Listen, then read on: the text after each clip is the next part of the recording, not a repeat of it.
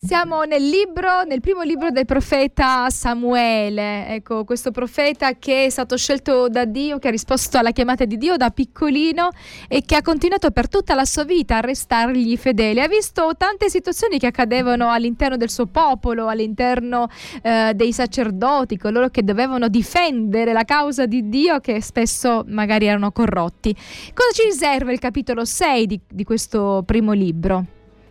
Infatti il capitolo 6 praticamente una continuazione, è praticamente la chiusura di questo momento prima di proprio la manifestazione piena di Samuele come praticamente eh, giudice di Israele.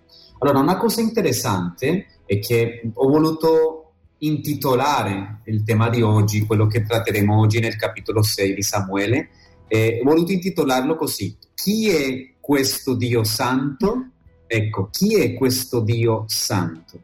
Allora, praticamente la, la, la, la narrazione di oggi ci racconta mm, quello che stava avvenendo dopo, quindi il, il, mm, il capitolo 5 ci spiega che c'erano delle emorroidi che stava, avevano spostato l'arca di Dio, che poi avevano preso questi filistei no? come in, seg- in, segno di vittoria nei confronti del Dio di Israele. No? A un certo punto questi filistei portano l'arca in, questa, in questo tempio di Dagon, cominciano a capitare queste cose non soltanto al popolo, ma addirittura anche al, a, a, ai, ai, dei, agli dei filistei. Quindi Dio non soltanto stava attaccando i filistei, o i regni o, o, il re, i principi, ma addirittura i, i dei, gli dei di, di, questa, di questa nazione. A un certo punto, naturalmente, disse l'inizio del capitolo 6 che l'arca del Signore rimase per sette mesi. Quindi immagina sette mesi costantemente per, eh, vedendo che eh, eh, sono pieni di tumori, muoiono le persone, emorroidi e così via. Un aspetto interessante è quanto le persone avevano bisogno di comprendere che Dio era colui che lo stava facendo, tanto fino al punto che hanno dovuto aspettare sette mesi. Quindi sottolineiamo anche un po' la ribellione, il fatto che non volevano accettarlo, che, quest- che il Dio dei Filistei era più forte, più potente, non era il Dio degli Israeliti. E infatti purtroppo questo stava avvenendo, stava avvenendo che in quel momento il popolo dei Filistei era vittima della potenza di Dio. Quindi a un certo punto i principi dei Filistei chiamano eh, i, gli indovini e tutte queste persone, i sacerdoti, gli indovini, con lo scopo di trovare una soluzione. E loro dicono facciamo così, facciamo un'offerta di riparazione, in modo tale che voi possiate in qualche modo guarire. Questo lo trovano nel versetto 3.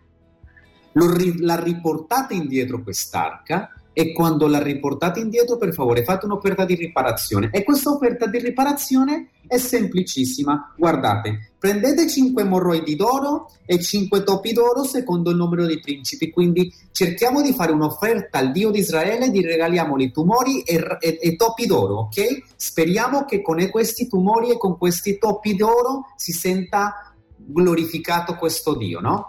Il loro modo, in qualche modo, di di rispettare Dio, no? E Dio non si arrabbia, non è che Dio li distrugge automaticamente, no.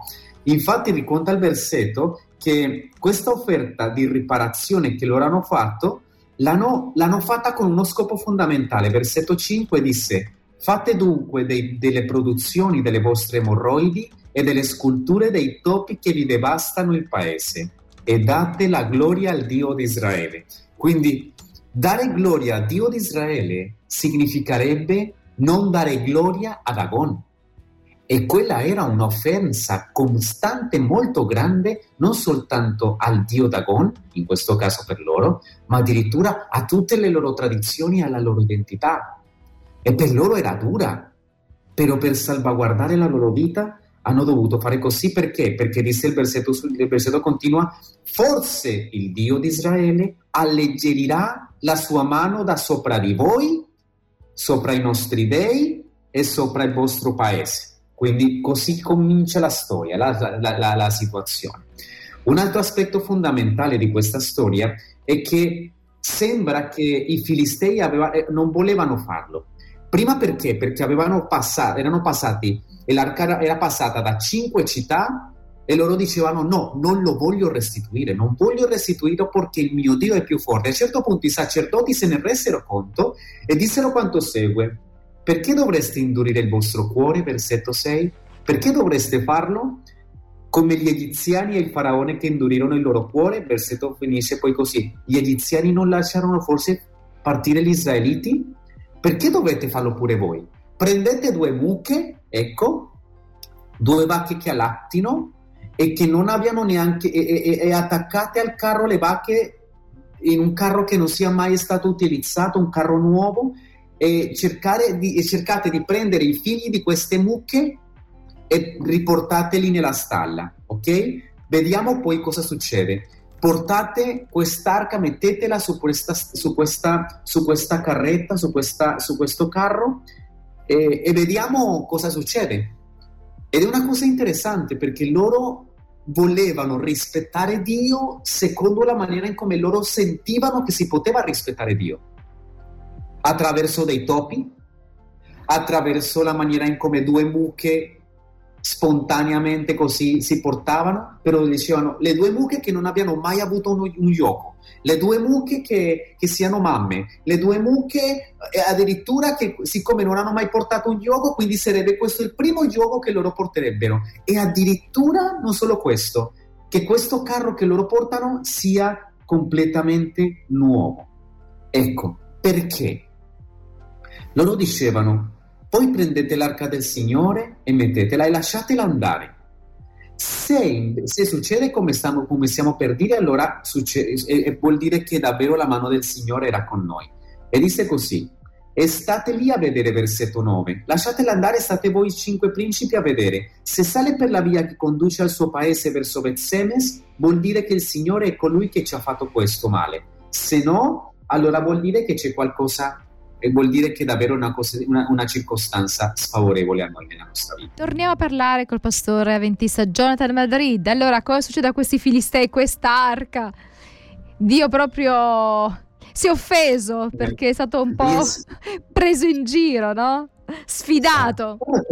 In fondo, in fondo si è offeso, però ha letto i cuori dei filistei cioè, lo, lui si è sentito offeso, i filistei lo hanno offeso, hanno offeso il suo popolo, eh, però soprattutto quando loro hanno cercato di risolvere la situazione nella modalità in cui loro sentivano era, la, era segno di rispetto e di lode nei confronti di, de, di Dio, Dio ha accettato quella loro sincerità.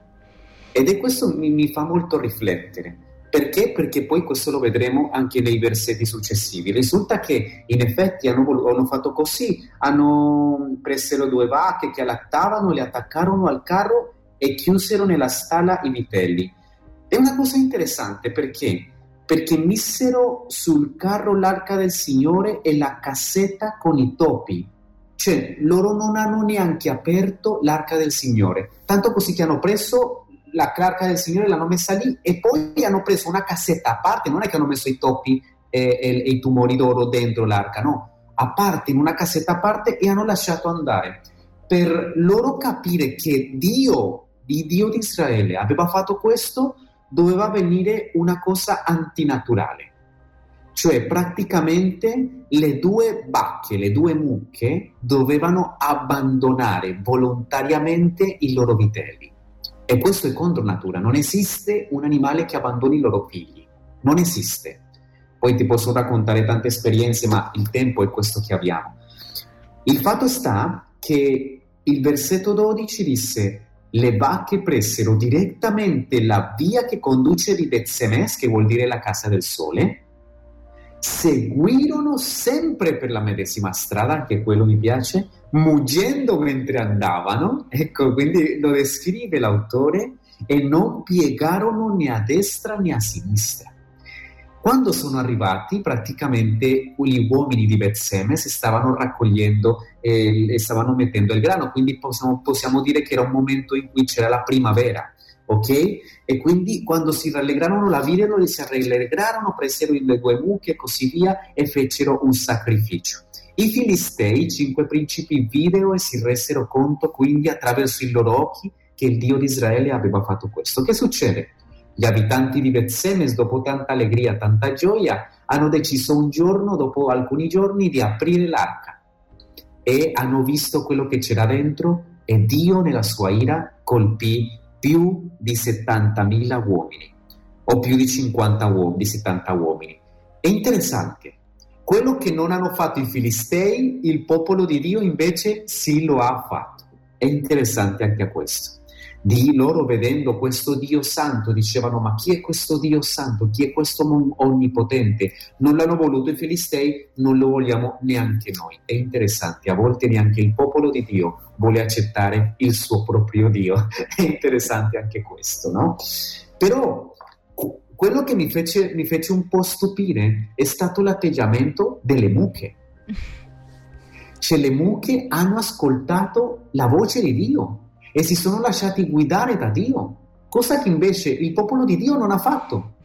Delle mucche hanno insegnato al popolo di Dio a osservare e a rispettare Dio, quasi come a dire, ecco, ehm, l'arca era nel luogo giusto, però con le persone sbagliate. Non, ci, non ci è capitato magari che Dio è nella chiesa giusta, nel luogo giusto, però magari all'interno di quella chiesa ci sono le persone sbagliate. Non ci è capitato che magari le altre persone di fuori ci insegnano i valori che noi come cristiani dovremmo insegnare a loro. Ecco, questo capitolo mi ha insegnato a questo. La cosa interessante è che poi l'arca è stato portato immediatamente a Kiryat Yarim, dove si trova un uomo chiamato Abinadab, che vuol dire il Signore è mio padre o addirittura Padre misericordioso. Wow! Quindi ha trovato la persona giusta questa volta.